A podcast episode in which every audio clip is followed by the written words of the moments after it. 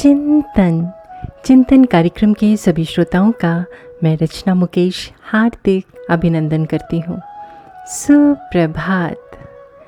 एक बार की बात है, किसी शहर में एक बहुत अमीर आदमी रहता था। उसे एक अजीब शौक था।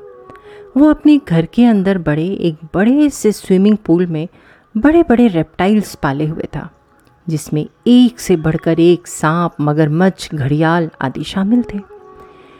एक बार वो अपने घर पर एक पार्टी देता है। बहुत से लोग उस पार्टी में आते हैं।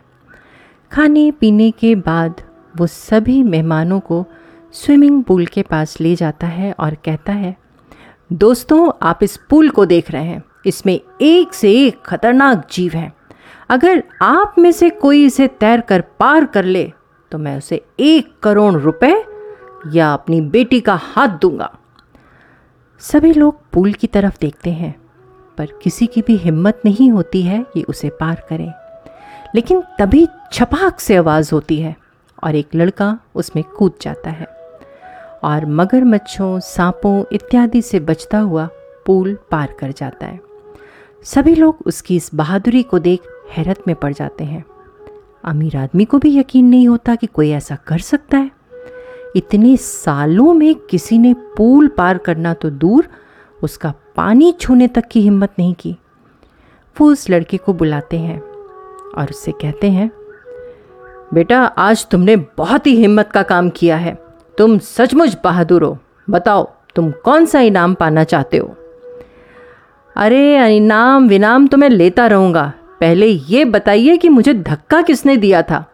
और लड़का बोला दोस्तों, आप लोगों को ये छोटा सा जोक लग रहा होगा, पर अगर देखिए तो इसमें एक बहुत बड़ा संदेश छुपा हुआ है। उस लड़के के अंदर तैर कर स्विमिंग पूल पार करने की काबिलियत तो थी, पर वो अपने आप नहीं कूदा। जब किसी ने धक्का दिया तो वो कूद गया और पार भी कर गया। अगर कोई उसे धक्का नहीं देता तो वो कभी ना कूदने की सोचता और ना पूल पार कर पाता। पर अब उसकी ज़िंदगी हमेशा के लिए बदल चुकी थी। ऐसे ही हम सबके अंदर कई टैलेंट छुपे होते हैं, जब तक हमारे अंदर कॉन्फिडेंस और रिस्क उठाने की हिम्मत नहीं होती, तब तक हम लाइफ के ऐसे कई चैलेंजेस में कूदे बगैर ही हार मान लेते हैं। हमें चाहिए कि हम अपनी काबिलियत पर विश्वास करें और ज़िंदगी में मिले हुए अवसरों का लाभ उठाएँ। चिंतन ज़रूर करिएगा। आपका दिन शुभ व मंगलमय हो।